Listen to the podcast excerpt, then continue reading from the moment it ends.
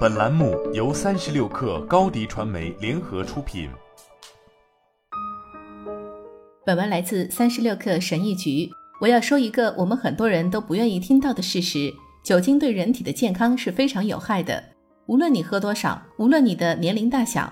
是的，你可能会争辩说，一两杯酒可以帮助你在晚上放松，或者一餐上好的饭如果没有一杯葡萄酒是不完整的，或者啤酒是主菜之一等等。多年来，我一直和你的观点一样，把我的希望寄托在这些令人愉快的幻想上，以证明一个人或者太多的人是正常的。但我们这种乐观的想法却忽视了这样一个事实：酒精是我们人类最常主动愿意食用的最致命的东西之一。据非常保守的估计，在美国，酒精每年会缩短九万三千人的寿命，平均缩短的寿命高达二十九年。这些数字包括酒精导致的车祸和暴力造成的死亡。但百分之五十五是由心脏病、肝病、癌症和其他酒精造成的健康问题，而且饮酒并不需要花费太多。新的研究发现，一杯酒就能立即增加你患心律不齐的风险，也就是所谓的心房颤动，这增加了最终心脏病发作或中风的几率。这项发表在《内科学年鉴》上的研究是基于一百名成年人的测试数据。他们通过电子设备监测他们的实际饮酒情况以及由此产生的心率变化。在四周内，五十六名患者至少发生过一次心房颤动，而在过去四小时内饮酒的人群中，发生心房颤动的可能性是饮酒人群的两倍。随着饮酒量的增加，患病风险略有上升，但这只是一项研究。让我们看看其他的证据。因酒精导致死亡的首要原因是动脉粥样硬化、狭窄和硬化。或动脉硬化引起的动脉壁形成斑块，导致心脏超负荷工作，进而导致高血压，增加患心脏病的风险、中风和痴呆。动脉硬化是人体自然会发生的，但饮酒加速了这个过程。即使是轻度及中度饮酒者也是如此。二零一九年的一项研究发现，每周喝七至十三杯酒的人，比不喝酒的人患高血压的可能性高百分之五十三。二零一四年的一项研究也得出了类似的结论。我们只是不想听到有关这方面的研究结果而已。酒精的影响不会因饮酒者的年龄而有所区别。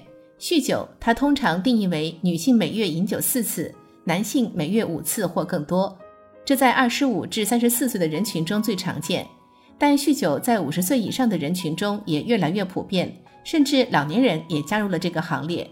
超过百分之十的六十五岁及以上的老年人都是酗酒者。更令人吃惊的是，百分之八的八年级学生就已经喝过酒了，百分之四的学生是酗酒的，而百分之十四的高三学生都在酗酒。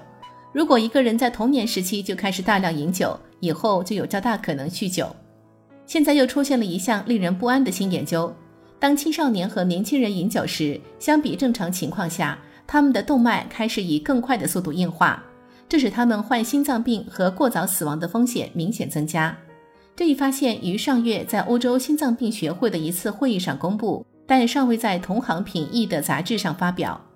如果一个人的年龄是二十四岁，那么那些会在一个典型的狂欢聚会中喝五杯或更多的酒的人，动脉硬化发病率比不饮酒的人高百分之四。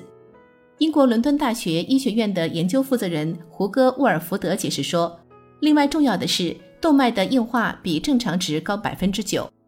虽然研究中没有详细说明每杯酒的具体差异，但中度饮酒者的数据基本相似。他们通常一次喝四杯或更少的酒。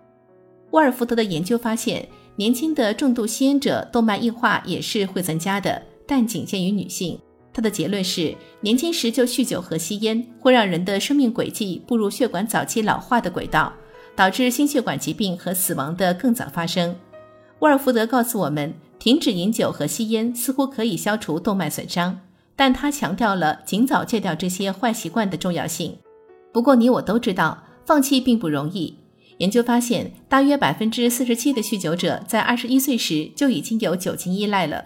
与此同时，我们许多成年人都有饮酒甚至酗酒的行为，而这些行为最终会被一些孩子效仿，也许比我们想象的要快得多。好了。本期节目就是这样，下期节目我们不见不散。高迪传媒为广大企业提供新媒体短视频代运营服务。商务合作请关注微信公众号“高迪传媒”。